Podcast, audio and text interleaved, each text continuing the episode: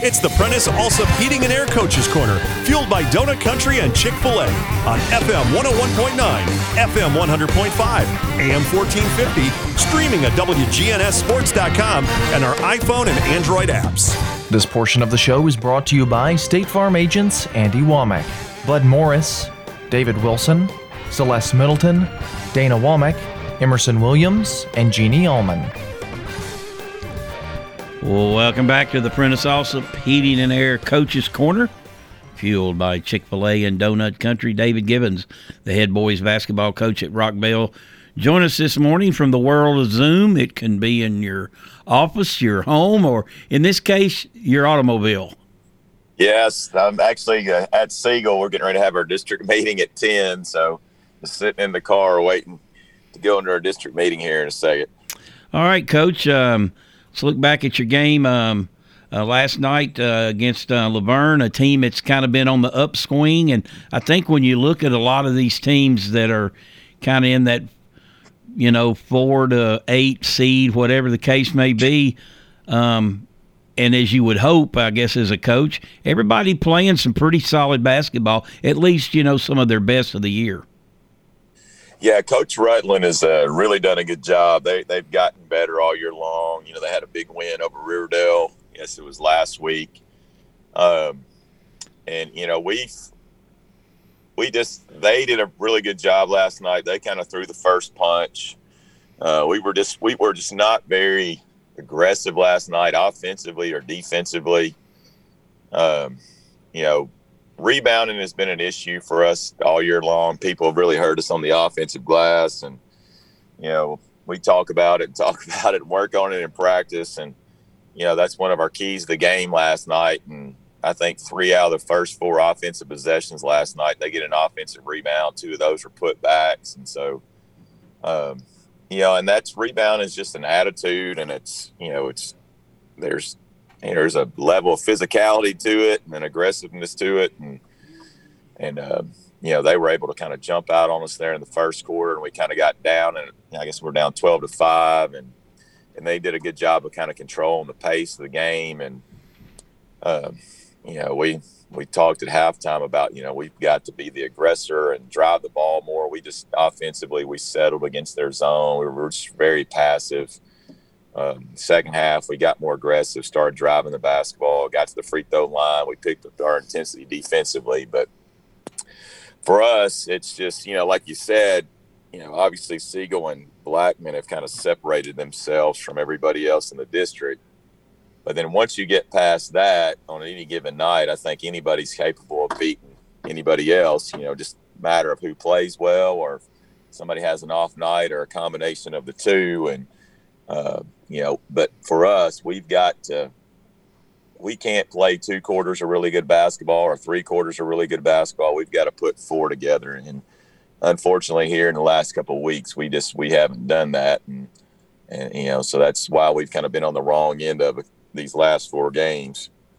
You know, you you mentioned uh, rebounding and attitude. I had a former women's college coach told me he goes he goes it's all about want to and he goes, I've got a five eight girl that averages ten rebounds a game, and he goes, I've got a six two girl that averages three. And he goes, uh, that don't make any sense, but the five eight girl wants the ball. Yeah, and I, I agree with you totally. You know, and some kids just they they have a knack for it.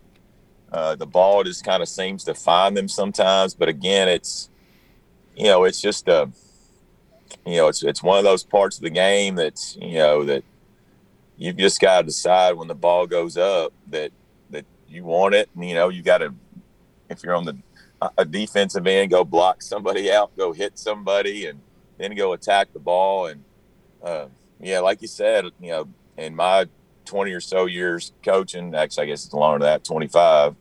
Uh, you know, on multiple teams, I've had better rebounders be you know, some of my less athletic or smaller kids, and it's just, but they've got a level of toughness about them that you know, and they don't mind sticking their nose in there, and uh, yeah, and, we, and that's just something that you know, if we're going to advance, you know, starting Tuesday, we're going to have to, you know, our kids are going to have to make a concerted effort, you know, across the board to try to shore up our rebound. And we've done it at times.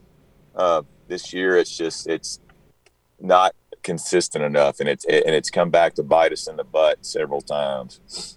When um now I'm not sure how if everything's fi- finalized or not. Um, will you guys be playing Rockvale again? Yeah, yes. So I mean, we're hosting, LaVergne again. I'm sorry. Yes, sir. Yes, sir. Yeah, we'll we host LaVergne Tuesday. Uh, the way everything played out last night, uh, nothing changed from a standing uh, uh, standings. Uh, really, the only thing that was up in the air, excuse me, was five and six. If if Oakland would have managed to win last night with our loss, then we would have flipped. But you know, with them losing to Blackman, we stayed where we're at. So our the, on the boys' side, everything's locked in already. So we kind of so we'll be hosting uh, LaVergne on Tuesday. Um, uh, a turnaround game um, against them. Of course, seen a lot of colleges doing it this year, playing on a Friday night and then turn around playing the same team on Saturday. Um, you know what's happened in the regular season. I guess as they say, it doesn't matter. This is a new season. You know everybody's the zero and zero axiom and all that. But uh, what are going to be some of the keys you think in this game? Well, uh, you know, I, honestly, it start I think on the defensive end.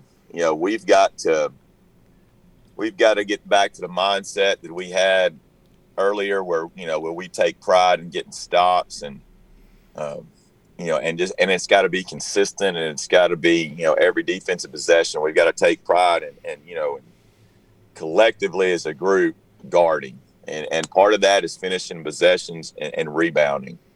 Um, you know, we've been able to score the ball for the most part pretty well all year long against everybody in our district. Um, you know, when we've struggled, most times it's been because our defensive effort has not been at the level that we need it to be. And again, the rebound. And we talk about, you know, defensively, we've got to play with an edge. Uh, you know, and it's again, it's it, it, it going back to that mindset and that attitude we talked about and talked about earlier, it's just, you know, you just have to figure out how to get it done. I mean, it's just at this point in the year, you know, it's for us and LaVergne and it's it's win or go home. And so, you know, there's no excuse not to show up Tuesday night for any team to be locked in mentally and play with great effort. And, uh, you know, my guess is this game is probably going to come down to the fourth quarter. We've been in a ton of close ball games this year. Both games with them this year were, you know, we won the first one at the buzzer. This was a three point ball game last night. Uh, you know, we had multiple chances to tie it and just weren't able to do it. So it's just going to come down for us. It's going to start on the defensive end and get taking pride and getting stops and taking pride and, and rebound and finishing possessions. Uh, and, and, then we've got to have some other guys step up offensively and take some pressure off Jacob Beasley. Like he's, you know, he's been super consistent all year long, averaging right about 18 points a game. And, uh, you know, Isaiah Divins and, and Kareem Sharif have, you know, been pretty consistent. We need, you know, another guy or two to step up and, you know, we don't need them to go crazy or anything, but just four to six, eight points here, just where – uh, you know, they got to guard everybody on the floor and, you know, and can't focus on Jacob and Isaiah or Jacob and Kareem so much. And, you know, the thing about the postseason, uh, it can really be a momentum builder. Um, you know, obviously you'd like to have the bye all the way out and be assured a trip to the region. But if you can get one game under your belt, sometimes that team has a little advantage going into the next round, having already – been in the tur- tournament atmosphere and already won a game. I, I would agree with that. Uh, you know, I think you know that's um, if you if you can get that, you know, the the sport the uh, excuse me the five eight and the six seven game. You know, like you said, if you're lucky enough to win that game, you know, you've kind of already been in that tournament atmosphere and you know you kind of felt that tournament pressure. So you know, again, that's those games Tuesday or win or go home. You win Tuesday, the game Thursday is going to be a win or go home game. You know, so you've kind of already been in that setting where, you know, that tournament atmosphere and that tournament pressure. So I think it definitely can be an advantage, um, you know, just because because you've already experienced it. And and luckily for us, you know, with the lift and restrictions, you know, we should have, you know, there was a great crowd there last night at La Vergne. Uh, you know, and I expect us to have a good crowd there Tuesday. So it's it's it's that helps obviously with the atmosphere and having, you know, the students in the in the in the stands and, and a bigger crowd and um, but definitely, you know, and you see it, you see it in you know, you've seen it in the SEC tournament multiple times where, you know, a team gets hot or, uh, you know, so it, that's definitely a possibility. And I think, you know, if you, you know, it can be an advantage. It's funny you bring that up. I was watching that documentary the other day um, when it was in Atlanta and uh, Georgia had to win two games in one day. when they had the tornadoes down there. So yeah, I mean anything can happen in the tournament. And you touched on something I was going to ask you about. Um, getting some fans back in there and, and getting an atmosphere because um, unless you play the game or you're coaching the game, I don't think people really understand how challenging that is to have a lack of atmosphere. I mean, even if you go on the road, you want fans, you know. Right. Uh, uh so I mean, that's had to be a, a pretty big challenge this year.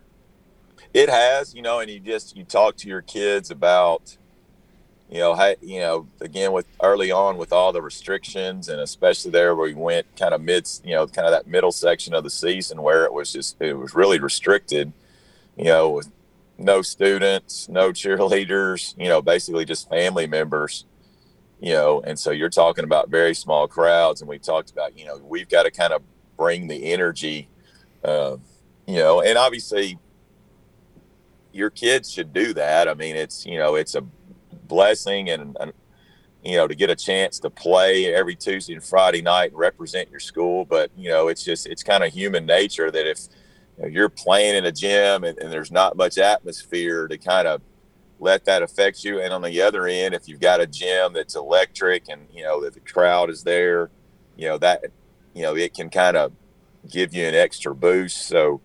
Um, you know that will definitely, as we get into this district tournament, that will be you know a nice addition that you know our kids haven't you know got to experience as much as they would in a normal year. So, and like I said, and I, I expect that we'll have a really good crowd on Tuesday, and and and um, you know hopefully we can play well. And like I said, I expect it to be a, a tough game because both of our games with them so far have been, like I said, right down to the right down to the end of it. Coach, before we let you go, I already had a text this morning. Is the um, state tournament games games and uh, still at your um, place uh, today for the uh, middle school? Yes, sir. As, as of right now, yes, sir. So we, yeah, they played the uh, last night. Had four games last night, and there's four games today. I think the first one starts at ten, um, and so I, I, got to see just a little bit of that before we left. So um, last night we had good crowd there, and I expect we'll have good crowds there today. So uh, be some good middle school basketball.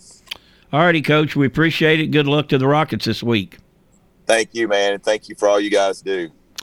It's David Gibbons joining us today. And uh, by the way, in that um, middle school tournament at Rockvale today at 3.30, uh, Blackman will be playing Houston for the uh, state championship. So we appreciate the info Coach gave us there.